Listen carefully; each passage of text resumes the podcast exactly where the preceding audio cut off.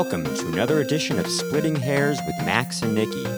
As usual, I'm Max, And I'm Nikki. and together we're Max and Nikki.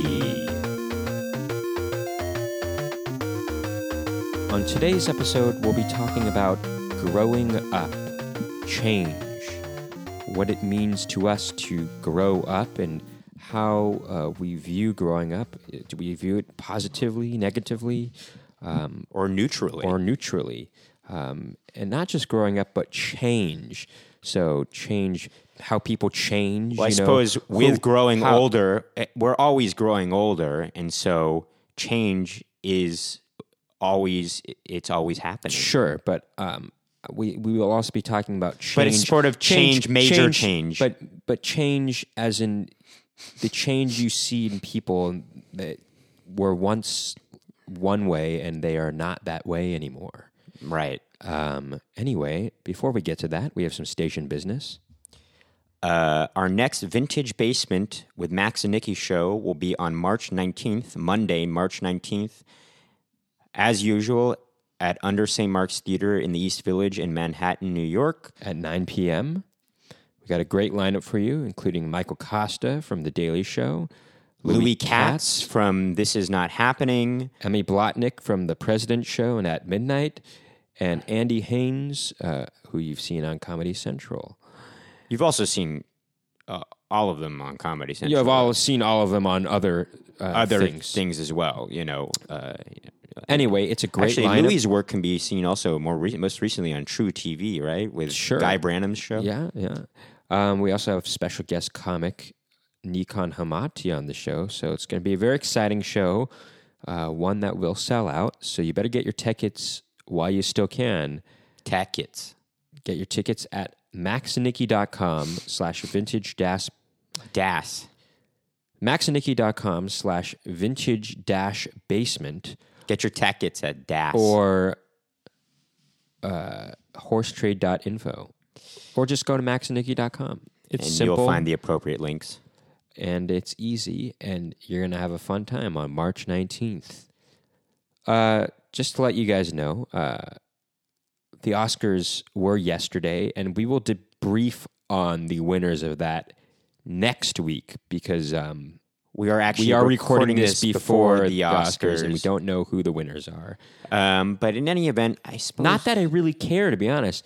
This is, I guess. Well, I actually really don't care about the Oscars this year. well, to be fair, I haven't watched many of the movies that are I've watched contenders. I've watched uh, I've watched a good amount, but not all of them. You have I, not watched a good amount. No, yes, I have. I have. What have you watched? I've seen The Post. I've seen Call Me by Your Name. Oh, I've seen. Coco. I saw. you did. Uh, that's not. That's a contender for Best Picture. No. it's best animated feature.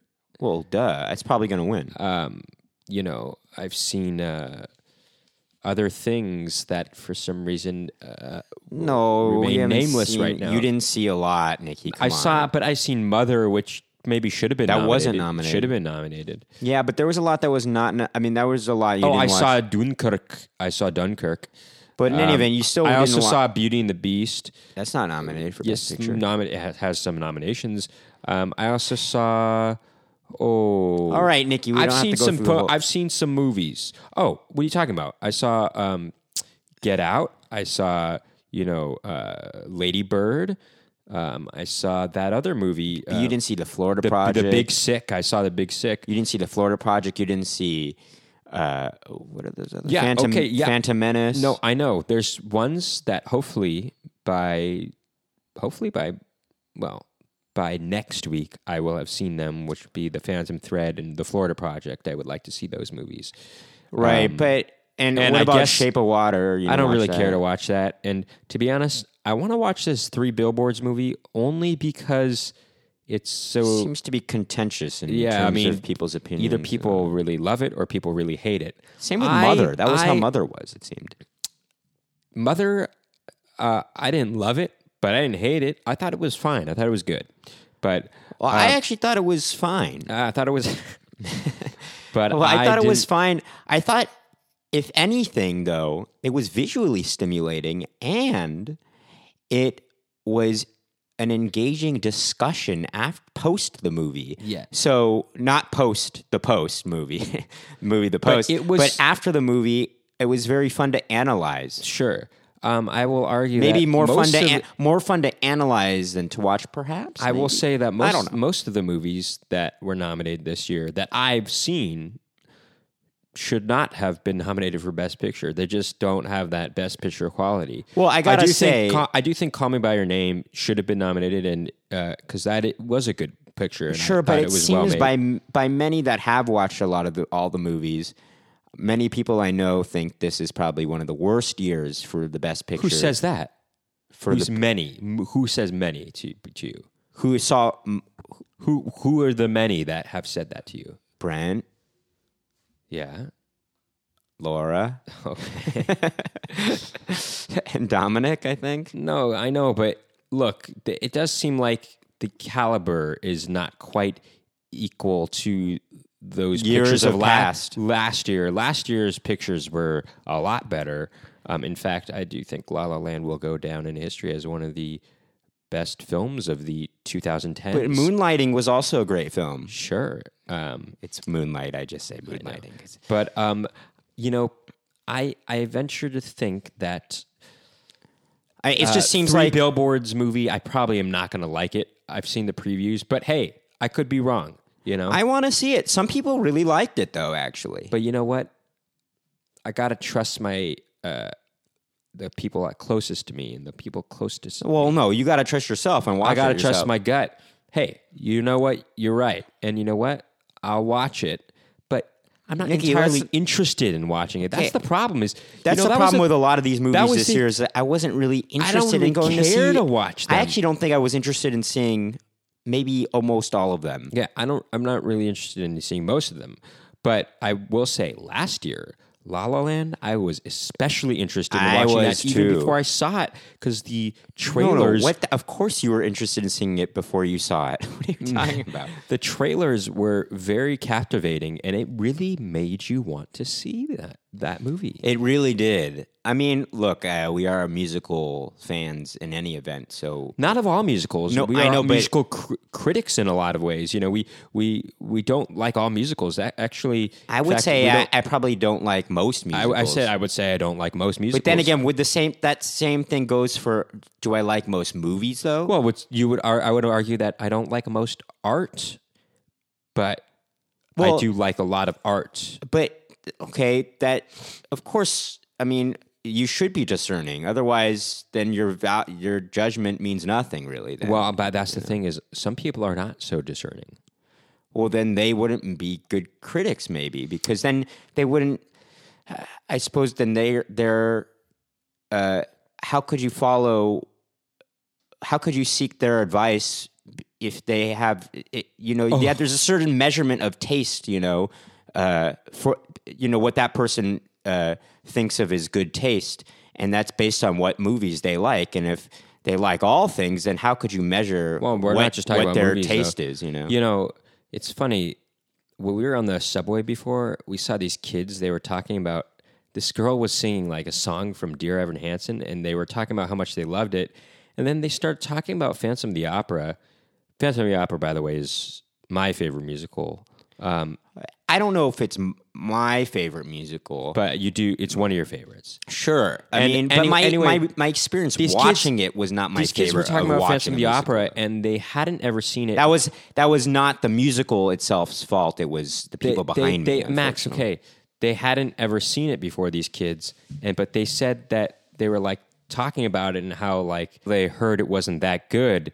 And I was thinking to myself, these kids are so stupid. And it was like, wow, this is really how musical theater is influencing the younger generation in a bad way. That they would they would hear from their peers that Phantom of the Opera, which is the best musical, would be not good. And, you know, I had to interject in their conversation because I just had to open up their eyes, Their minds. their minds, their mind's eyes. And I had to tell them, look, Phantom of the Opera is the best musical of all time. And they knew the music too, and they knew the music was good and catchy. And, uh, it's just certainly a lot better than the musicals that they were singing on the subway. It was so they were so such musical theater kids. It was really I know pretty, it's kind of a- pretty uh, cheesy. They it were really it cheesy. was I like, mean, oh, but God, they were singing these Dear Evan Hansen songs, and I thought, wow, these songs suck. They're so bad. They're they're cheesy, and uh, I feel like these. Eh. Oh, I mean, you know, you like what you want. I don't. I haven't seen. I haven't. Ah. Look, I haven't seen that ah. musical personally. I don't know, but I've heard the music. No, Max, we can talk about it. Mm, mm, look, mm, Laura talks about. She they review movies on every episode. You know, It's That's true. That's true. Look. look. I will. I will say we will reserve judgment on the musical as a whole until we've seen it. yeah, but But as far from as what the I've music heard, goes, from what I've heard so far of the music, it's not to my liking personally. It's actually very cheesy, and uh, even the previews. If the previews mean anything, they they have one song that is you know highlights the previews, and it's really really bad. It's like generic. Um, it's generic, uh, mediocre versions of bad contemporary pop songs. right. So imagine a contemporary pop song, but then an even worse version of that somehow. Right. Exactly. I mean, well, it's not just that. It's also there's some sort of cheesiness in in adding a narrative to those pop songs. You know, I don't know. There's, there's something really. Know. anyway, but it's also the way they sing to.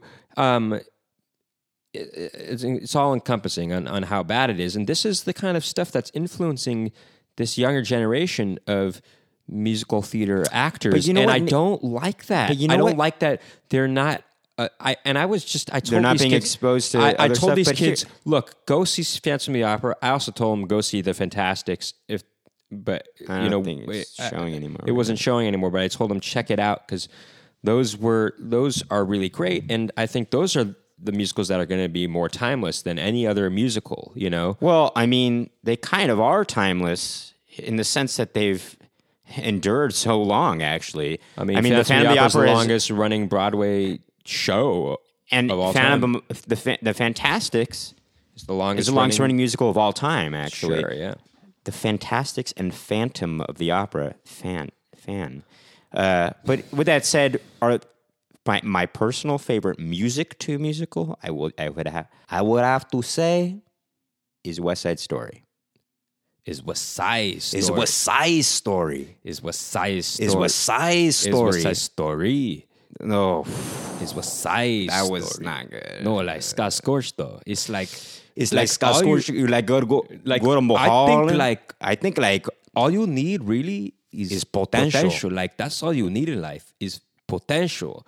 Because like if you dude, you're like Scott Storch, like man. you come down, you go down to Mulholland. Mulholland. You go down to Mulholland. You creep on over to Mulholland.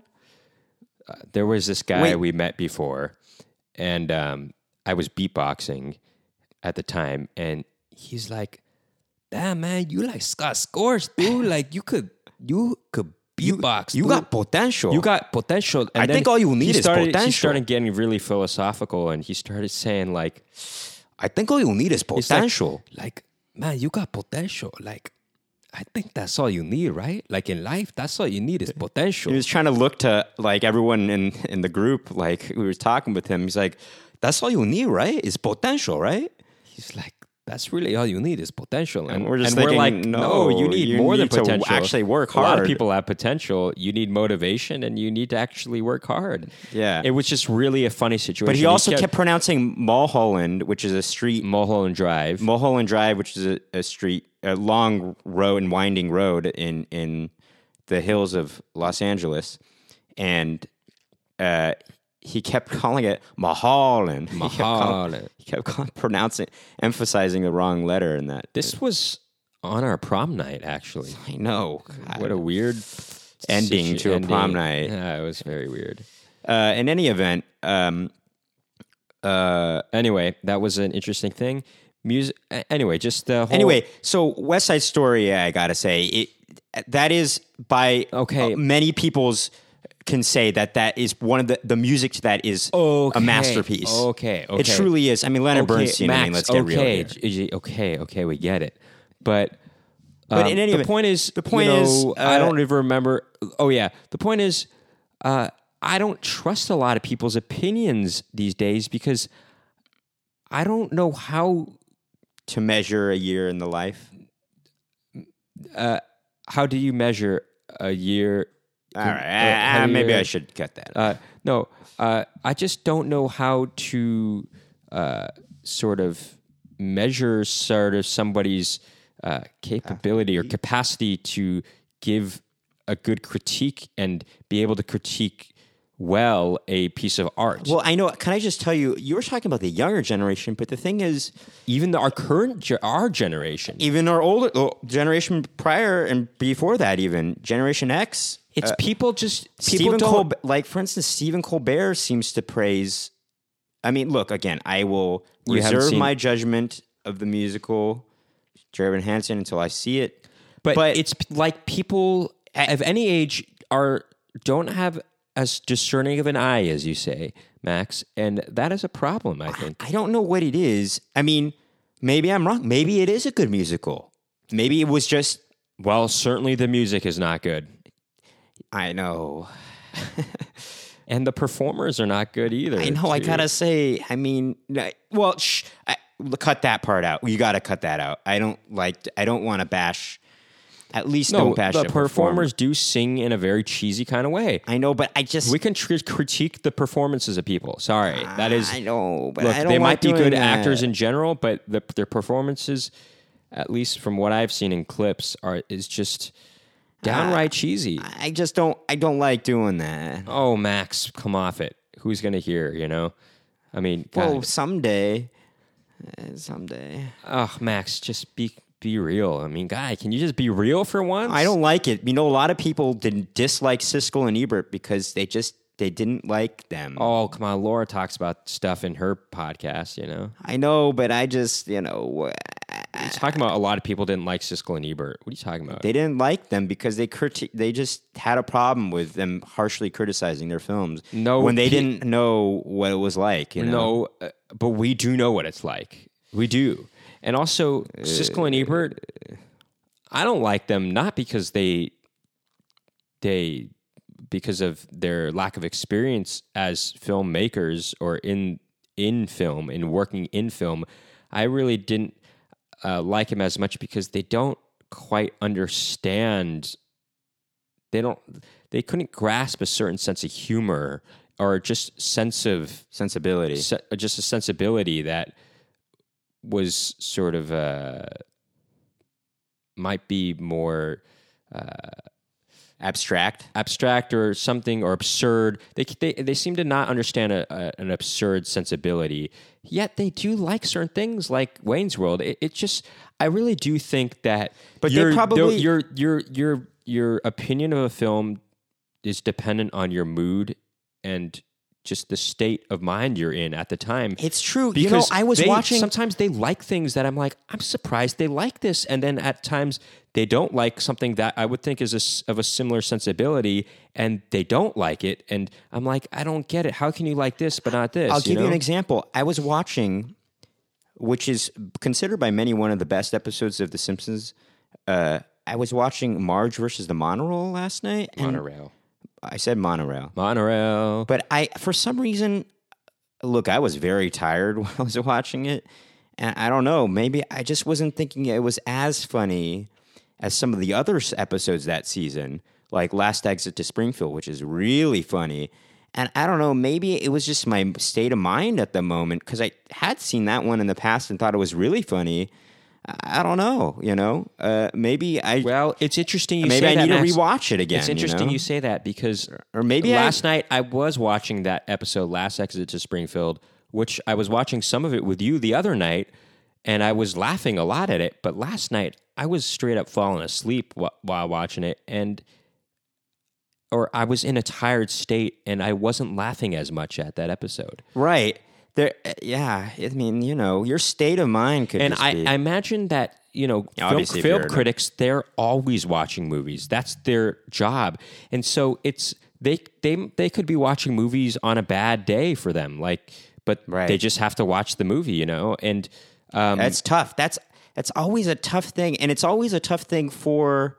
I mean, movies are a little bit different because you could just rewatch them and they're the same thing. But if it's another, let's say a critic is coming out to a performance of yours, or a critic is coming to review some uh, a restaurant, it's all dependent on that one performance and that one that one night at that restaurant, and that critic is going to review it based on that one thing, and it's like, oh, what a shame, you know? It's It's really- like really you know ridiculous. Siskel and Ebert. They even you know I was watching an episode of At the Movies with Siskel and Ebert, and they were reviewing the movie King of Comedy, and they were talking about how uh, Roger Ebert was talking about how he didn't even like it the first time he saw it, and they, he went again, and then he started to get it a little bit more, and actually thought it was a very effective movie, actually, um, and. I still don't think they understood the sense of humor in it because it is very funny. That Sandra Bernhard is very funny. Well, it's very even, funny. They didn't even talk about her. It's not that just that; it's very, it's just a well acted, and also I think it's in a some- very interesting. I think what put people off one is that you have to identify with a crazy person, actually, which is an interesting. no, but that was that. That's the thing is like uh, that, that's the- the thing with Taxi Driver as well. A, that is true. That is true. But well, while in, in Taxi Driver, there is some. He's kind of an anti-hero, and he has some redeeming qualities, maybe a little bit. You know, uh, because he end up, he does end up doing kind of in a weird way, kind of the right thing. He does the right thing in a weird way, but it's also kind of you know. You're, the means in which he does it is also kind of a well. anyway, we're going But off- I, I should say, but in King of. Comedy, this guy is just ha- he's just nuts. You know, there's no he's not grounded at all. You know, but I, I that happens to be my favorite Martin Scorsese film and one of my favorite movies of all time. In fact, it's very funny, and I think it's Robert De Niro's best performance as an actor in that he's very he's very good in Um, it. but I do think actually it takes a certain art, it takes experience in the arts to appreciate and understand certain sensibilities. I think if you don't have that experience, then you don't, you can't quite grasp certain sensibilities. I feel. Well, I don't know about that. Actually, I don't know about that. Well, maybe you're right. Maybe you I could just be. Maybe you just are well versed in in the history of something, and you you can just appreciate it from that level. You know, I mean, you know, sure hey maybe you're right but uh, you know i think that's the reason why i've never really agreed with film critics um, in general is because even though sometimes i do agree with them i think they just don't uh, they they watch too many movies all at once and they don't have they don't it, they don't have time to let certain things sink in as as well you know i, I feel like I, I know it's just a that's kind of a tough thing to do. I mean, what can you say? I mean, it is a boy. How that is a real. Uh, it's especially with uh, theater. I gotta say too. Everything's hinging on on just you know that one performance that that critic's at. You know, and it's like, I boy, guess that's so. too bad. I'll tell you this though, Phantom of the Opera, it wasn't the best reviewed musical of all time. In fact, it got some pretty harsh critiques from certain reviewers, and um, But did it get good reviews from other reviewers? It, it got a few good re- reviews. Well, then how But did the, it do the thing about it Oh, it's because Angela Weber was already established. Al- from Cats or Angela? Weber was already an established name, and it's all about the audience. I guess the audience is the best critic sometimes, and the audience really loved the musical and continue to love it, and that is why it's But how has did such it? staying power. How did it? Uh, was it just like word of mouth? Then is what you're saying, or what? I don't know.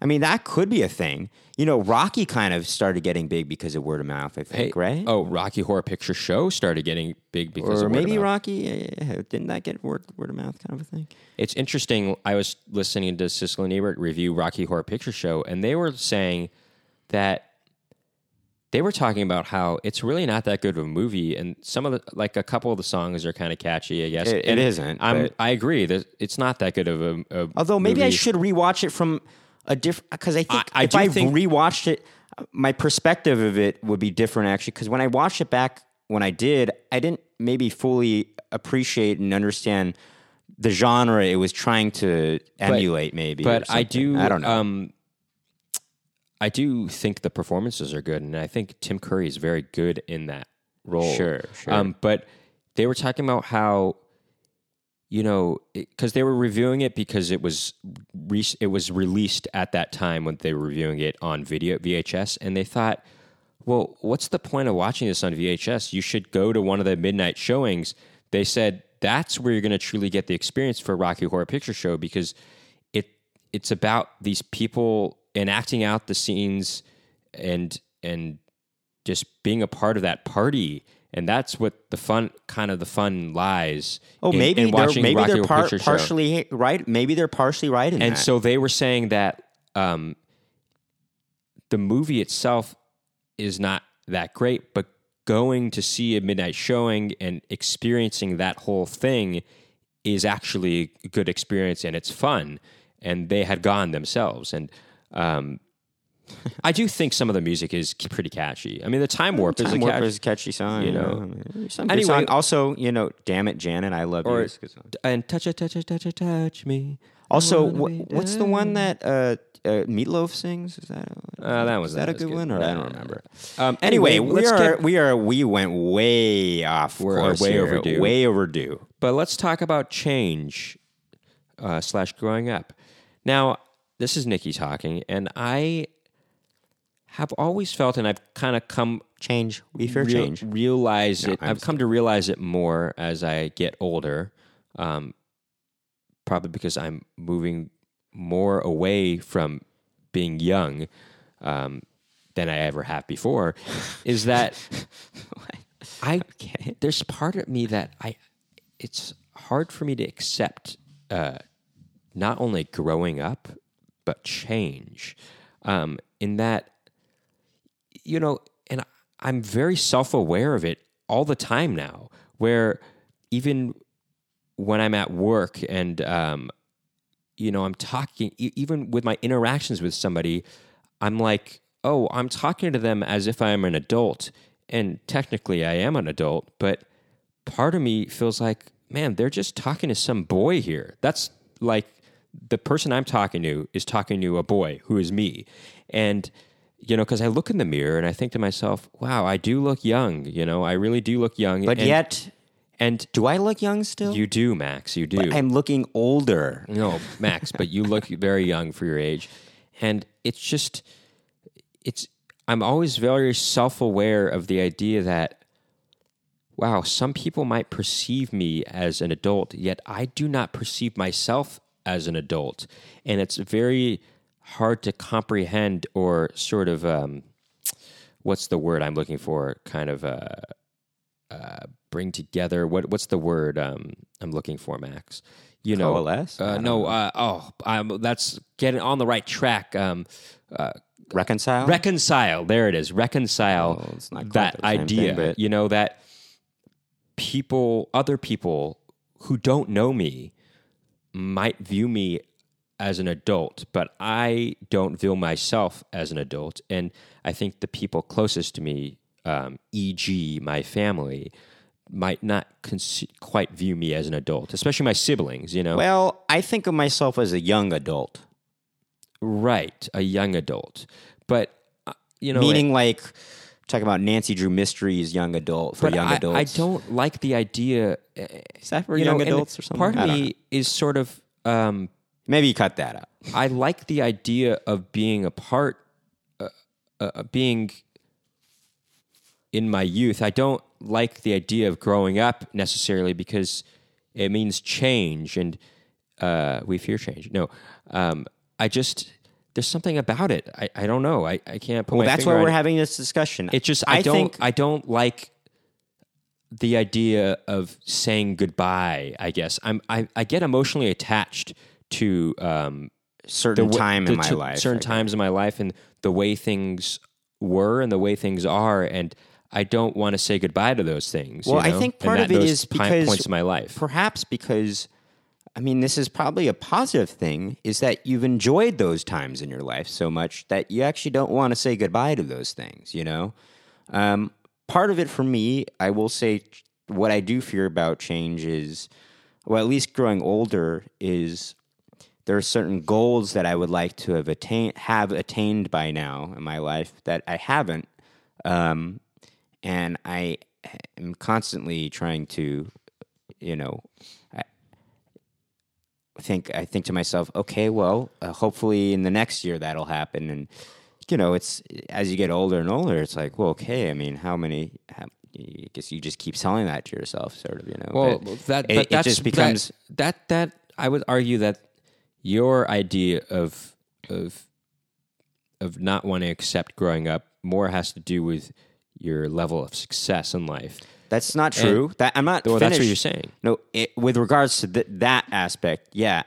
Uh, but I think part of it is, well, yeah. I mean, part of it is, you know, you know, we do acting stuff, and there's certain roles and and thing ways I want to look. Actually, I suppose physically for certain parts. Uh, that I, if you get old, too old, you just can't play those parts anymore. Um, but then I guess you could also just think in a positive note. Hey, there's you could play other parts then. But I guess particularly it's just it pertains to specific works that I've done, you know, made that require me to be a certain age. That I will say that's part of why. I, I mean, I guess for I mean, I'm looking and listening to you right now, Max. Looking at you and listening to you right now, and I'm thinking, this is not a man. I mean, I, I just we even the way we act with each Max and I l- live in the same apartment, and just even the way we act with each other, it's just it's not like two adults interacting with each other. It's kind of more like two young adults or even even two kids interacting with each other in a lot of ways, um, which is fine and which is. I don't know. I Just the idea of growing up, it's it's a sad thing. Well, Like, I think no one like, should if- ever fully grow up. That, I guess part of it is maybe perhaps you have a certain perception of what it means to be an adult, Nikki. And I think maybe when you get to that point where you feel like you're an adult, I think maybe you'll never get to that point because you'll realize that all adults actually maybe are on some level immature actually and they have some immaturity left in them. And i think those who have to act like an adult maybe ha- have a kid and they have to act more mature than the kid that they're you know You know- they're looking after. And part part of it is probably they still act that way when they're not around that kid. It's just your perception of that. And i think another another aspect of say it is, that- hold on let me let me finish. Another aspect of it is i think people often feel I bet there's a cert, there's that child left inside of them that you know is still there. And when I say that child, I suppose suppose there's sort of a certain unfiltered quality about people that uh, as you get older, you tend to put up a wall uh, in front of that unfiltered child in you. And because you, people have a perception of how they're supposed to act when they're an adult. And I think uh, oftentimes they feel, and I think this is related to people drinking, is that they're the only way that they feel comfortable with letting that quality of them, that sort of, I don't want to say genuine, but there's a certain genuine quality or I like to say unfiltered quality, um, because genuine. That's a hard. That's a that I can quibble with that word, but well, for lack, of a better word, a certain genuine quality about somebody uh, that people aren't willing to let out. I, a vul- I'm sorry. Here's the good word: a vulnerable quality that people aren't willing to uh, explore unless they're and the excuse Inebriated. unless they're inebriated and they feel like oh that's an excuse for them to get to that that point. point and I don't like that. and and I think when people are because I think people have a perception of of how they're supposed to act when they're an adult and they're not they're not supposed to be they're they're guarded you know they feel like they can't explore They're that inhibited. that uh that um that childlike quality in them because they feel like that maybe The way the because they society- associate they associated the- that the way they society- that vulnerable quality The way- with being a child No, and they the feel way- like they can't the way they can't do that society has told them uh, an adult should act. That's what I'm saying. The way they act. That's what I'm saying. That's what I'm saying. So, um, it, and it's unfortunate, you know. Um, now, um, uh, I, but I kind of And that's why disagree. you- I kind of disagree, Max. That um, the older I get, the more I'll realize that what is being an adult is never really being an adult. I kind of disagree with that in the sense that there are people my age. There's somebody my age specifically that I'm thinking of right now that I'm like, I, I think I look at him and I think this is an adult. He's the same age in years as me, but he acts more like an adult than I do. You know, um, he's Like married. He is married. Uh, you don't know the person, but he is married, and that that might have something to do with it. But he's an adult, and I'm, you know, I, I'm still a. I kind of act more like a kid. You know, I I carry myself more like a kid than than this person, and maybe that has something to do with maybe my physical form. You know, but um, I will say that you know I, I I do especially feel like the people that are closest to me, if they ever have kids, that that will be a, a sign of them really growing older and growing up, and that is truly sad for me because I think that once they have a family, we will not, and this has something to do with change too. We will not have those good times that we have, and I'm speaking, of course, of me and my siblings. You know, um, once our older siblings, if they ever have kids, Or what about your younger sibling? or I don't have a younger Not sibling. your. I mean, uh, or no, I'm not. or the I, I don't. I mean, we're so that. far away from that. But if Max ever had a kid, you know, I'd be like, it'd be a really sad thing where, um, you know, we would just We couldn't not- do this we kind of couldn't thing do anymore. this kind of thing on a regular basis. I mean, I guess we could, but you know, it's just a it's a sad thing to think about where you have to you're kind of forced to grow up, quote unquote, grow up, and you can't have those fun times staying up late at night with your siblings as often as you did before you had kids. Right. And there's, you know, uh, I just think back to uh, a Christmas we had uh, not too long ago, maybe 2011, I think it was. And we're already all at, you know, at least young adults at that point, right? But we all played with these Nerf guns on Christmas morning, and it was so much fun. And we were like kids playing, you know. And I just thought, boy, I don't think we'll ever be able to do that again anymore. you Well, know? uh, we won't be able to do that it once one of the siblings has a kid, you know? Right, Like right, that that right. won't happen, you know. Unfortunately, right. Um, now, you know, if I ever get married, you know, I don't know if I ever will get married. You know, I I, I do feel like actually living with somebody is good enough. Um, but if This you can talk about. even if I get to that point of of finding that lifetime significant other, um, that soulmate, Homer. Well, um, people live it- with each other. it- they it- don't but, have. But once I find that person, I, I feel like even that will be such a significant point in my life where I guess that that will be kind of like growing up, and uh, that's interesting to me. You know, that's interesting and kind of uh, something that the idea of which makes me feel uncomfortable.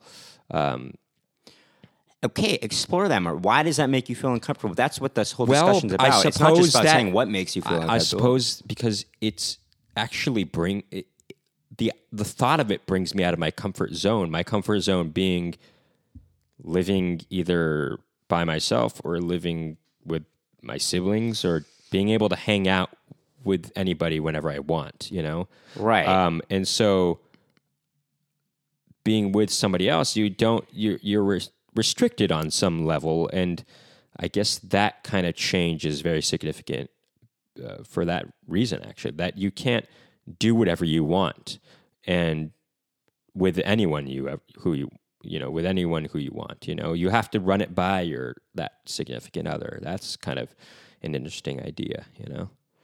right, right, right, right, Um, right. I mean, but it's not okay, but just that. It's not just that. So that's change. That's Uh, it's not just that though, but it's you know I, I don't know. I mean, there's just there's I've got issues, I guess, you know. I mean, the whole idea of like I don't know, just having like somebody married to me, this boy, this boy who is me. I mean, that is just like, you know, ri- ridiculous. No, Yeah. I mean, what do you got to say for yourself? What do you think? Well, I mean, I just think, you know, someday I might get married, but not anytime soon. I think a part of it, yeah, is there's certain aspects, and I'm going to go at this from a, a career spec perspective again. Uh, there's a lot of things I want to accomplish um, in my career that I, I just wouldn't, I wouldn't want to have to run that by somebody else, you know, and uh, it just it would be a Nor deterrent, would I. you know. Would you want to burden that other person with? Uh, Right, exactly. It wouldn't be fair to that person, It you wouldn't know? be you. You wouldn't be paying enough time attention to that person and giving Sure. them enough time. Sure, you know, um, you know, it's uh, you know, No, I don't. Tell me. no, I already just said it, you know. Uh, well, anyway, uh, it's not just okay. So there's that, but also change. Let's talk about a little bit more about change in other people. Well, are we don't are like. we finished pretty much on on the idea of growing up? Well, I mean, Well, I guess certain change does have to do with growing up, as you said. Um, okay, so Well, we're okay, talking about part of- change, and there's one specific let me example I want to talk Wait, about. Wait, let me just finish. So part of growing up, as we said, is seeing others change around you, and that's something I don't like.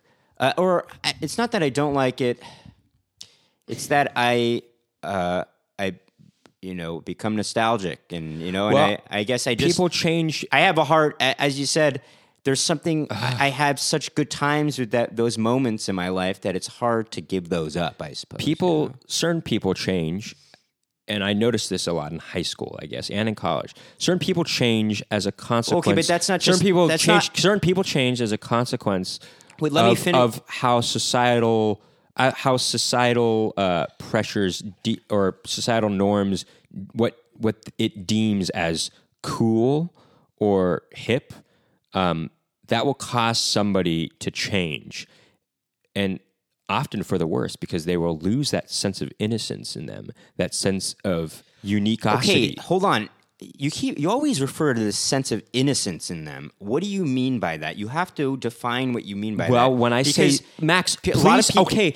I just, I just, just- I I- just, I I just ju- did, I just did No, define it. That no. sense of uniqueosity, that Nikki, sense of genuine. It's not a word. I you can you that's fine to say that. I mean, but not. yes, it is.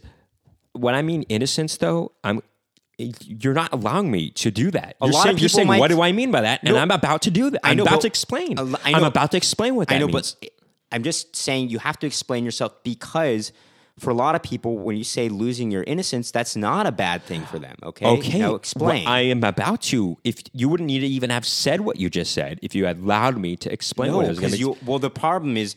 I was wanted to say something before you were saying all this, and you just continued No, on your merry way. You know why? Because I kept listening to you talk, and I didn't want to forget what I was going to say. I know that I'm, but you always do that, and it's not allowing. I- You think I'm not going to forget for some reason? That's Well, not fair. You Maybe know, we should ta- have notepads like they do on during the debates. You know, Okay, but so you I- don't forget. But I, I wanted I to just wanted to you say- want- can I just define? You asked me to. Go ahead. When I mean innocence, and maybe I'm not using the word right, I'm saying I'm I'm referring to innocence as that genuine quality about you that make you makes you special, as Mr. Rogers would say. You are special, and you know, and nobody in the world is like you. And I think when you I are think- trying to be like somebody else, you lose that innocence. There, there's an innocence about you that when you are innocent, you're not trying to be like anybody else, and that's what I mean. I think what you mean is a sense of vulnerability.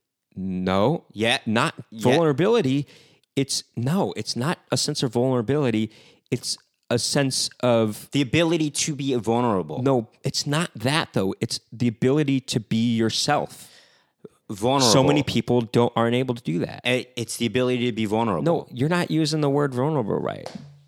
I don't think you understand what vulnerable means. I don't think you know what. Under, well, I'm eh, Nikki. This is gonna make you sound stupid right now. no, vulnerable means, you know, just you're you're able to let your guard down. It's like you're Yeah. you're not putting up any walls, and you're you're allowing people to see you for who you really are. There you go.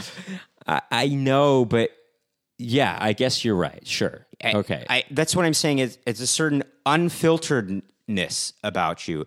You don't care about what anyone thinks. and basically. so when you are like innocent, a kid, when, you're, you're a kid, and you're innocent, you don't care about. Well, that's not entirely true, but well, uh, le- it's not entirely true because kids do care in a way, but there is a there's much less so. Like for instance, the, there's the uh, the the famous you know the story of the the king in, his new clothes. Clothes. What is it called? I forget what it is. Emperor's New Clothes, The Emperor's new clothes. the Emperor's New Groove. Right. No, but the Emperor's New Clothes, the innocent kid who didn't have, who wasn't, didn't have a sense of prudence or anything, Dear Prudence, uh, who didn't, uh, who was unfiltered and didn't have this idea of how he should act in front of the emperor.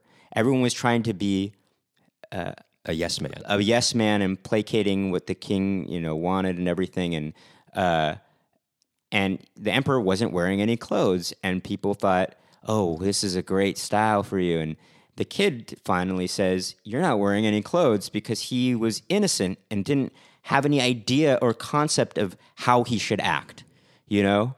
Uh and finally therein lied in lied therein lied therein Therein lied lay therein lay the truth, and it re- was revealed finally to the king.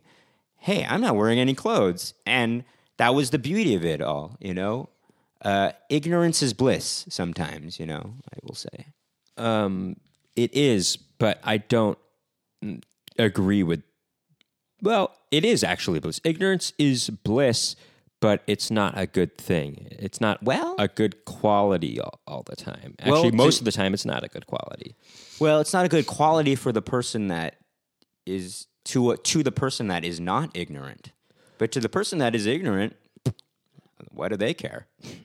I know, but sometimes I look at people and I just think, wow, they're so ignorant of how people actually view them that it's just it's interesting. I I don't understand how like there's certain people like the way they uh the way they act and this is coming from my experience in the past working in a restaurant. They don't they're so ignorant about how they act in public that it's just it's it's crazy to me that they don't realize that. I just it's it's Right. it's like okay, that kind of ignorance it's it's not bliss, I don't think. It's just sure, yeah, okay. I take that with a grain of salt, obviously, and It's it's, just- obvious. Obviously, you should take what Nikki's saying with the not uh, take. Don't take it to heart completely when he says that he doesn't like seeing somebody lose their innocence because. Uh, because obviously, if you're old enough, you should be able to understand how you're supposed to carry yourself in public. You know, I mean, Sure. you can't just act like a kid. But you know, your formative years, you know, you're as a teenager, as an adolescent, you know, you start to really be uh, affected by again what what our culture and what society deems as cool, and you will cha- uh, you see kids change according to those ideas and those um, those principles, I guess. And it's unfortunate sometimes. You know, I remember in high school, I remember this kid, he was totally dressed and he acted a totally different way our freshman year. And by the time he was a senior, he was he dressed in these baggy clothes and the way he talked even changed. You know, like the way he talked was very uh the point is this kid he changed. He changed from um, just Who this talking about? innocent, kind of seemingly sweet boy to this hardened criminal. I mean, no, I mean he looked at, he acted like that though. He acted and and looked like that, and that was a sad thing to see. Even though he wasn't actually a criminal, he just he acted like he was trying to be cool. You know, right? and, I- I guess when you act so often as if you're trying to be cool, you become that way, and you become phony in a way, in a way you don't even realize. I guess actually. what it comes down to is what you're trying to say, Nikki, is always tr- be true to yourself. I mean, basically, it's sad to see somebody change. It is kind of. It always is. Uh, you don't want to see somebody lose their innocence too early. That's always a bad thing because that's something that you only have. You only have it once in your life, you know. And uh, if you, if if a child is, t- if their innocence is taken away from them, it's, it is a sad thing to, for that to happen because they'll never be able to get that back, you know. Um, now, and that's the that's one of the big qualities of being a kid is to have your your innocence. That's kind of But- actually one of the beauties of, of the movie Forrest Gump is there it is like this this grown kid in a way. This grown up kid, he's he experiences the world as if he were a kid, even though he's an adult, you know. And again, he's sort of ignorant, and I guess that is it is bliss. I guess that's the point of that movie in a way, right? Sort of. Um, I mean, because you you look at she is he's often compared to the Jenny character who's very hardened and has experienced so many rough things that she's forced to lose her innocence from an early age and um, wait, she loses her innocence in an early age. What happens again? yeah I mean her father you know was abusive and Right. you know it just different circumstances lead her to lose her you know just anything childlike about her from an early age and Well, I mean, there's also a whole. eh, It's also just looking. It's not just that, but she's also another person from his life, from his early, from his childhood, that grew up. I mean, obviously, she had these hardships in her life, but she also was more of a normal person than he was. You know, he obviously had a disability. You know, right So- but he always retained a, a certain sense of being uh, ignorant because he wasn't able to grow beyond that in a way. You know? Right. But I think the point of the movie is that He was able is- to. He was is- able to get, even though he was mentally he was he had a disability. He was still able to get maybe more happiness out of life. so yeah than- his in a way was, he you was know. almost more emotionally mature than most people um, because he was able to he he's able he's to able to have a positive outlook on life no matter what and that's a beautiful thing you know and that is uh, something that most people cannot get past even including myself actually you know unfortunately um, Wait, now, uh, so what do you see now? I forgot what I wanted to say before. Uh, well think about it see, well you know the conversation has changed Well, maybe now in the future you should let me continue to talk before interrupting. Well, likewise. No. Yes. Um, anyway, uh, so another thing I wanted to say was, yeah. So seeing other people change, uh, I do remember. I recall one some somebody in high school one time. I, I saw him drink for the first time, and I saw him drunk for the first time, and I, I I didn't like that feeling. I didn't like seeing that happen, and I know that was eventually going to happen. You know, there, were- as a lot of happens to a lot of kids. You know, hey, what if he wants to do that? That's fine. You know, go ahead. If that's that's what he wants to do. The problem, I As guess, long as it's not uh, hurting anybody else. right now, or as long as it's not hurting himself too. Right. Um, and we can kind of quibble with whether or not you know alcohol's doing that. But hey, look, that's going to happen. You know that he's just exploring and Okay. experimenting Okay. with life. Okay. Uh, but there was something sad in seeing that because he did still look young, you know, and he still looked like a child, and yet he was drinking and The man with a child in his eyes. and there was something uh, like, oh God, I'm seeing this right before my eyes, the, the innocence go, being taken away from this child, really. sure. And look, you know, in high school, he, people still look like kids, you know, but hey, eh, there was something sad in seeing that. Uh, and I think part of it was just, part of it was, wow, this thing that existed once will never be again. that it's a very sad thing. And that, I, I guess that's why it, it's sad to me. I guess that's why change, why I guess we have a hard time dealing with change is these things that are in your We are- life. we- we the- sen- uh, we're can I- let- sentimental. let me finish what I'm saying. These things that have existed in your life will never happen again, and that's I guess it's a tough thing to deal Well, with. You I know? think some people- especially when they're especially when they're good things. You know, Some people don't have as as a hard of a time with letting go of that as we do, but I think in general, Why we- is that? We are more sentimental. I don't know why. no, are we more sentimental? I, I mean, I don't know about that. Um, I do think so. Actually, I- I don't think know that about we that. are we we have a bond with a strong bond with nostalgia and and well, why do you think that is? place a lot of sentimental value on a lot of material things, but not just material things, but I on don't know about that. I don't know about things, that. You know, but I don't know about that.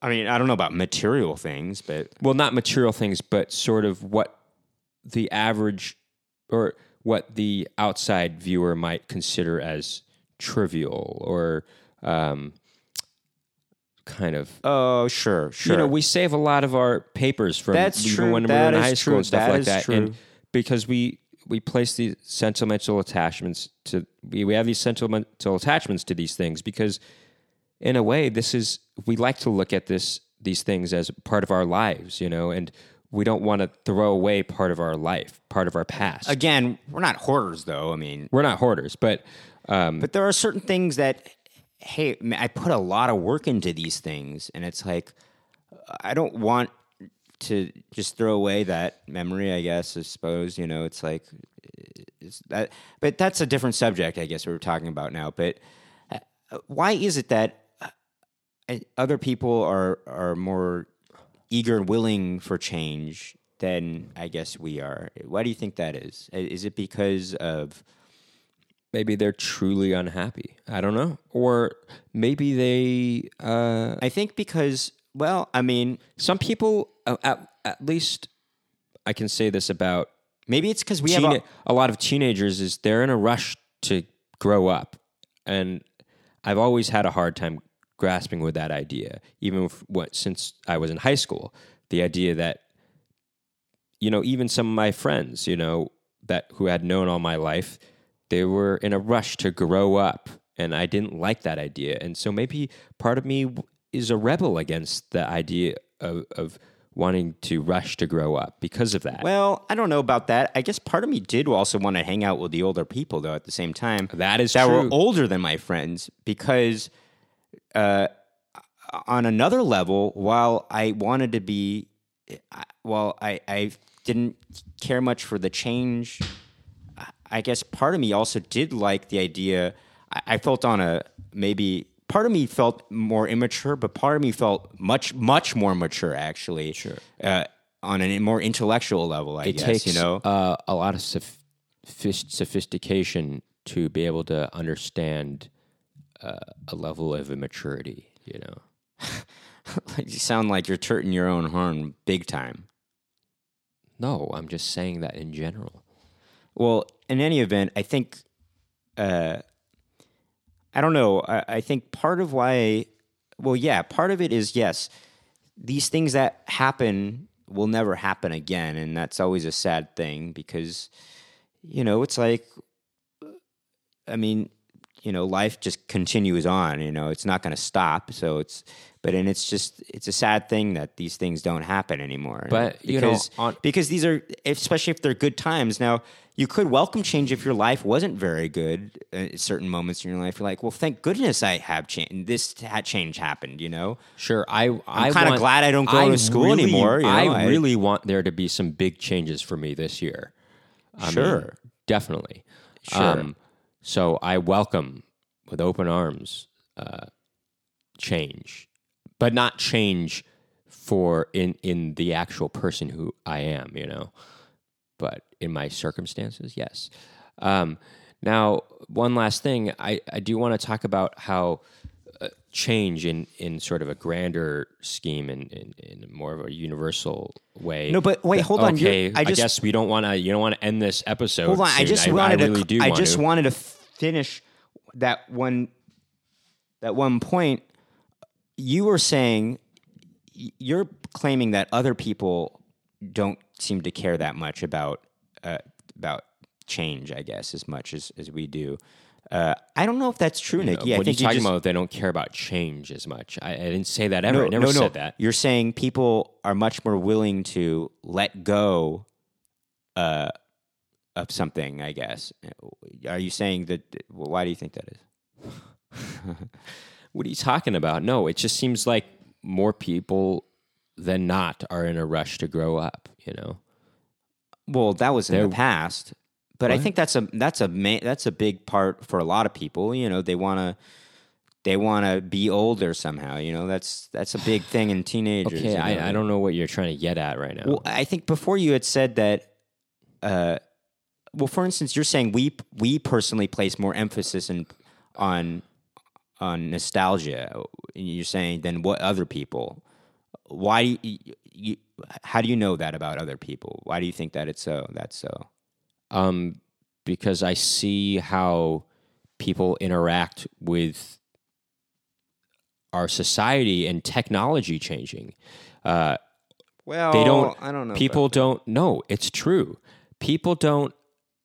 uh, Even the idea that people are so readily uh, accepting of technological advances, which I am too, but they go full force into it. You know, just the idea that smartphones are so prevalent in our society, even with older people, is ge- makes me have the idea that people are not as nostalgic as we are.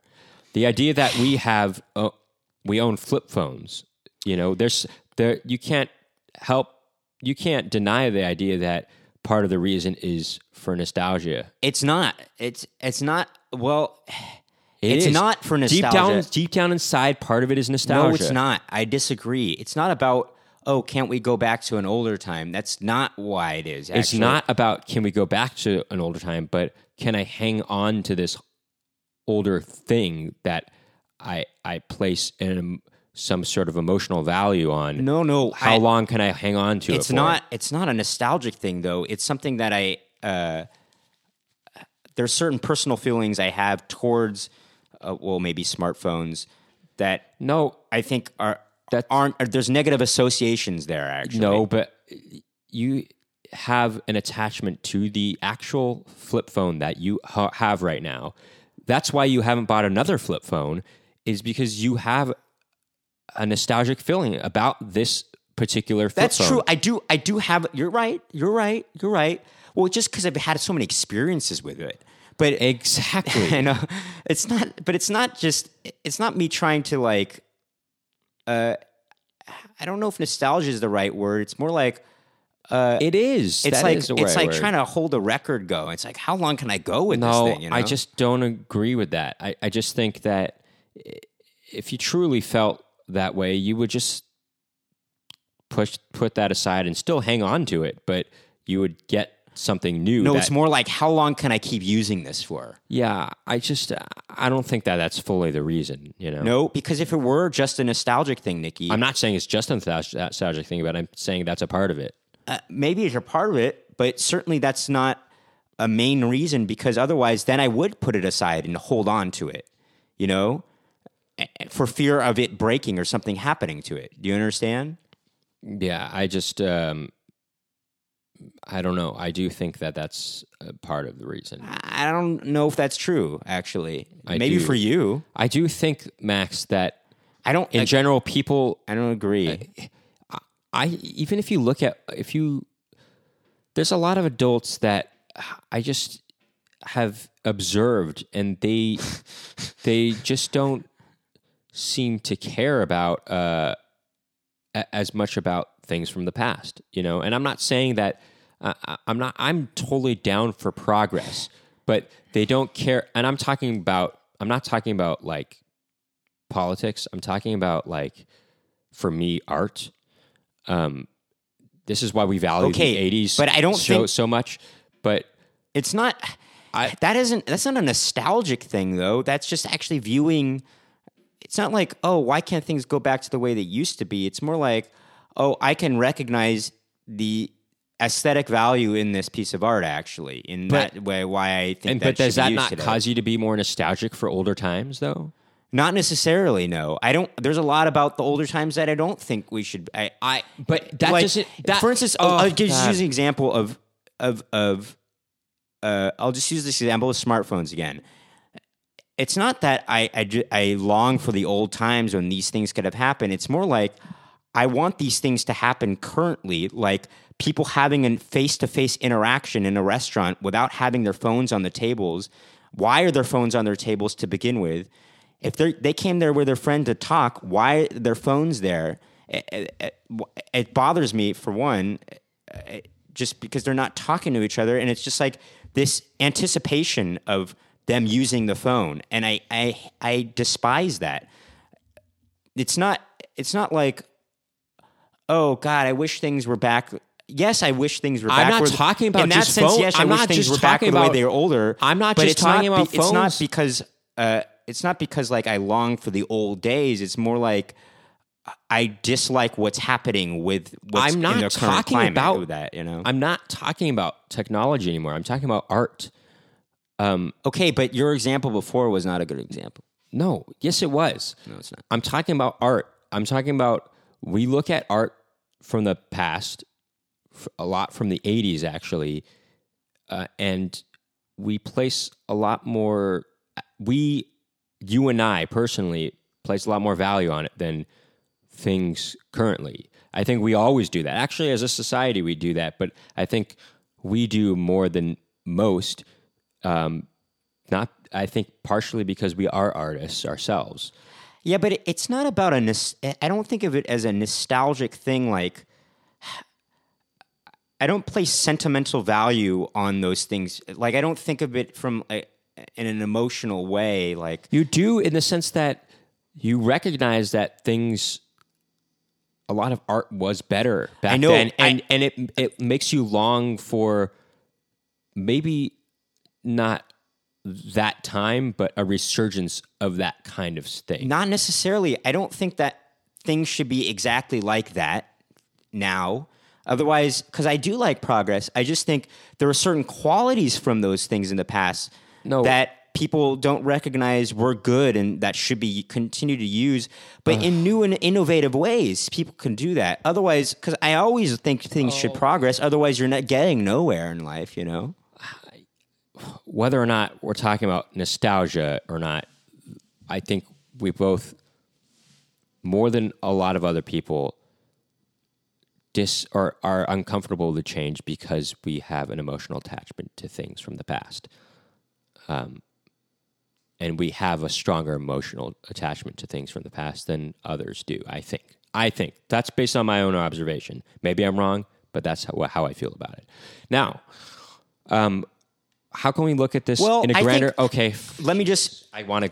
I, I don't know if I agree with you saying that more than other people because I think as a one one of my comp- one of my compositions teachers once said, your art that you create is your relationship to the past i within that field, and I think, for instance, he that man himself had an attachment to the past, but using the past to create something new.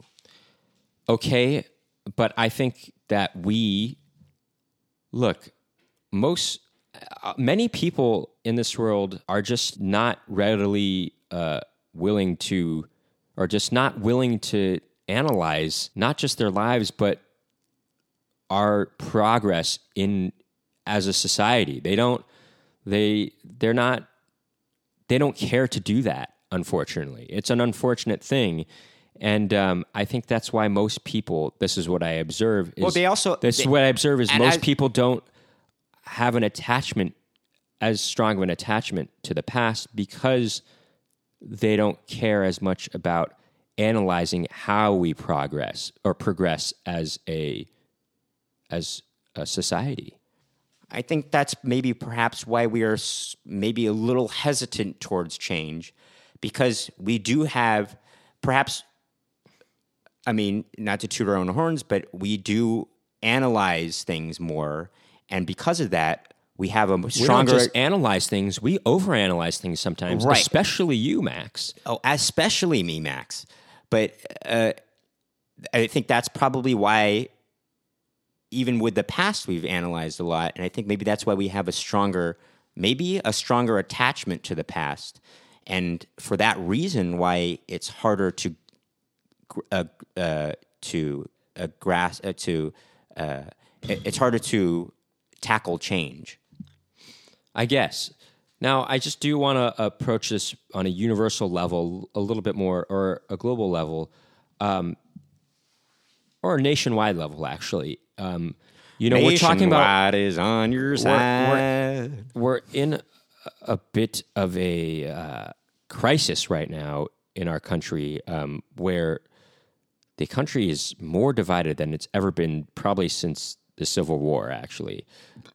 Excuse me. And um, That's not true. what do you mean that's not true? You think that people weren't divided in the 60s? In the 60s, man? Um, I think uh, uh, maybe you're right.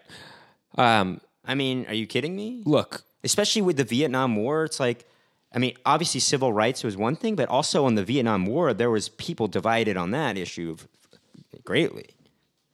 I think most people were against the Vietnam War. I think most people that I, I I think that it was very few people that were for the Vietnam War at a certain I- point. I- at a certain point, but there was a point when people were like, I don't know. If, I'm not sure, actually, to be honest. Uh, I no, there know. were some people like in suburban or rural or middle America that were Exactly. were You're saying for it's true. If you watch that movie Born on the Fourth of July, uh, what's his name? Ron Kovic. He was this all American boy that he wanted to fight for his country, so he joined the Vietnam War, and then he did get, I think, paralyzed from the waist down, and he. Uh, it it was until after his experience in Vietnam War did he realize how unnecessary his experience in the Vietnam War was and how uh, fruitless the American involvement in the Vietnam War was.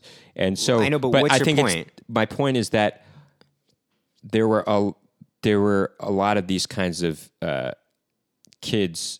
You know, Ron Kovic he grew up in in Long Island. Yeah? You know, it's uh, there are these kids in suburban America, or not just kids, but people who maybe we're not aware or as informed of of the going on much like what time much like now. exactly?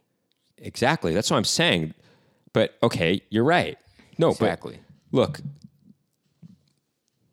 we're a much more divided country uh, than ever before in my lifetime, at least. Po- it's politically, for sure. And um, Uh, I mean, And the, I- the political spectrum is. I mean, the the the two parties. Unfortunately, it's just two parties that are really dominate in this country. But okay, they're so Max, polar opposite okay, right but now. this It's is crazy. why- uh, okay, I just we don't need to go off on tangents at this late in the episode because we have to end this episode.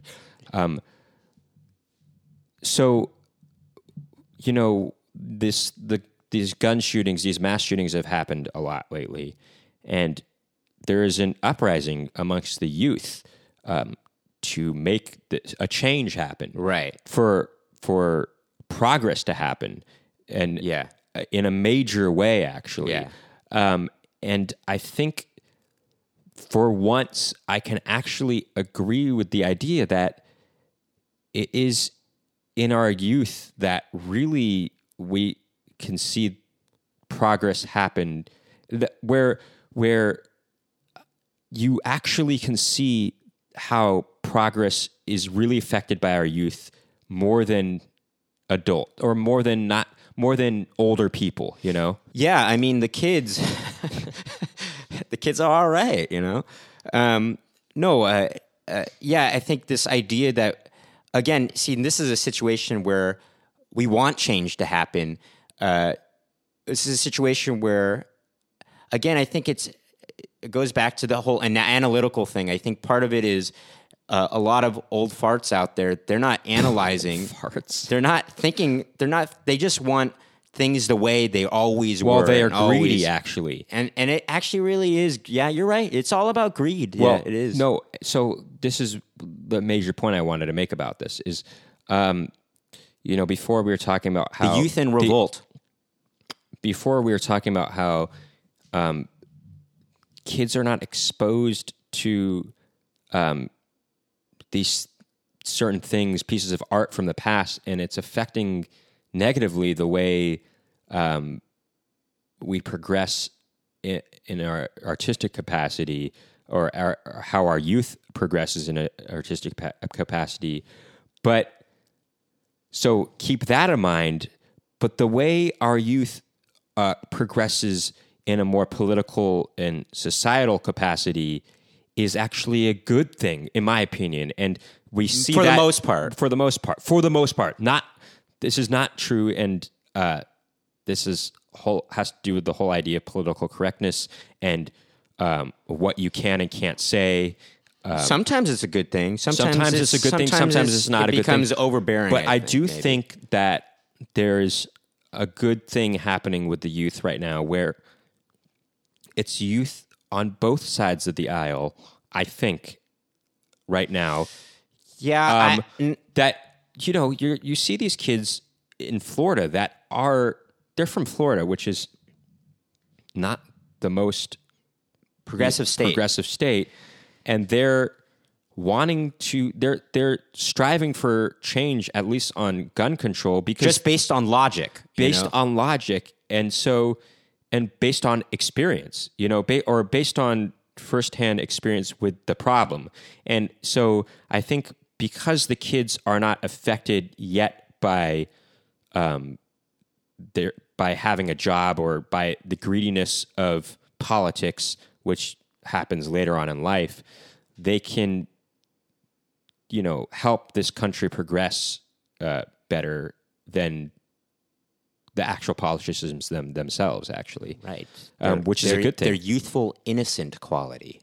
No, I'm just kidding. I'm, I don't know. um, Um, so greed is not good greed is bad yeah, it seems and it seems to all to be attached to greed. Actually, and the republican party actually seems to be in my opinion a party more or less based on the idea of greediness of greed selfishness. selfishness actually yeah Well, we already established that in the past episode. Actually, uh, our thoughts. On I know that. Republicans don't won't like to hear that, but that seems to be sort of the principles of republicanism, I think, but but um, or conservatism. uh, yes, yes, yes. Um, uh, yeah. But anyway, any last thoughts? Because I really do think we got to end this. Well, I think you know there's a lot more to say on this issue and many other issues that we brought up in this episode.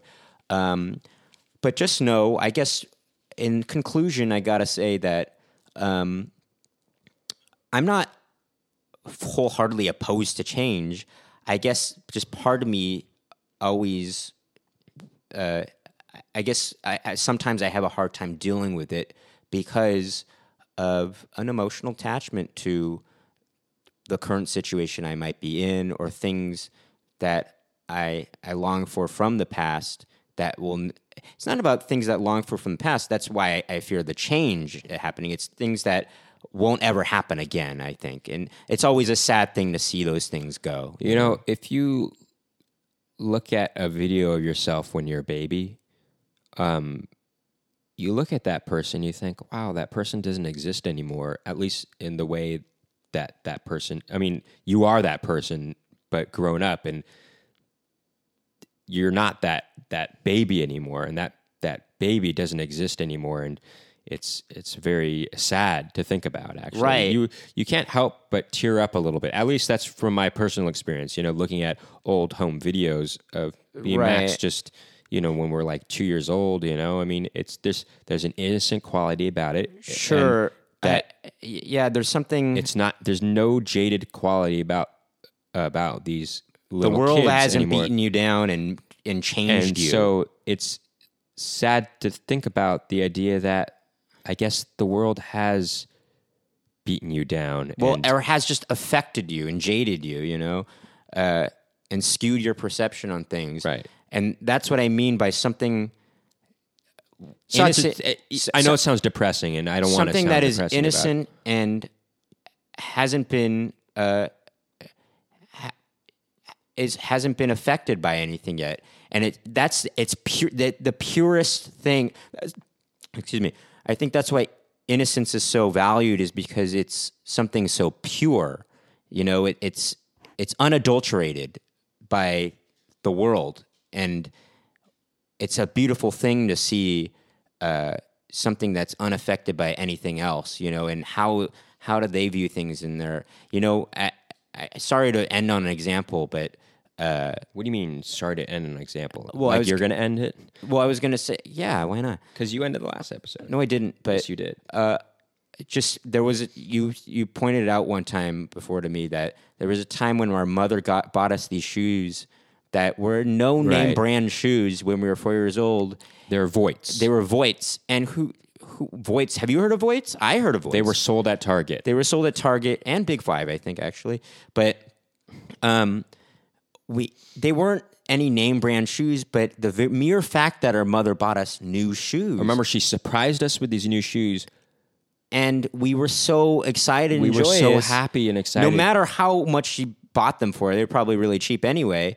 But we were so happy and Just to see these to new- see the new these new shoes, and uh, that made us really excited. And, And it was just and thinking back years- on thinking back on that makes me really uh, sad that uh, that unadulterated joy can never be attained again. It seems to me that uh, this idea of well, I still get that joy sometimes, but that is in its purest so form. I you know? get joy in thinking about those times, and or uh, I get sentimental about it. I guess. Right. you I also think about times just our, we would have these little lunches outside on the deck in, in, in our home with our mom and on these old white chairs and, and, and tables and and I, j- I just have a, vi- a, a, vague memory of going inside after one of these lunches because it was raining and I don't know I'm already starting to get sad thinking about it right now because I just think oh that'll never happen again it's so sad you know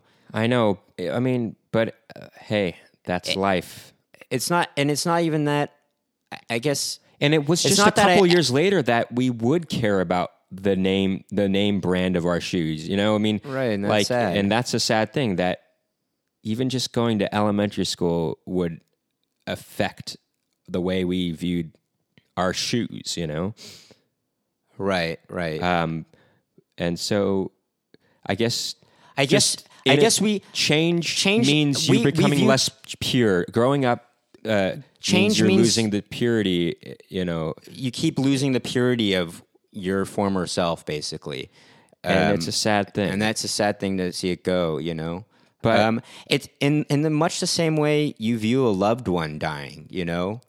Uh, I think that's how I view why I, I fear I, well not fear but why I'm so hesitant towards change is because uh, I view that thing about whatever current state I'm in that purity, Well, that level of purity. well, that level of purity, but it's not just that. It's also it doesn't even have to for, forget about purity at this point. It's just whatever state that I'm in at that point, it's gonna die basically. And, and like me viewing a person that I love dying, you know.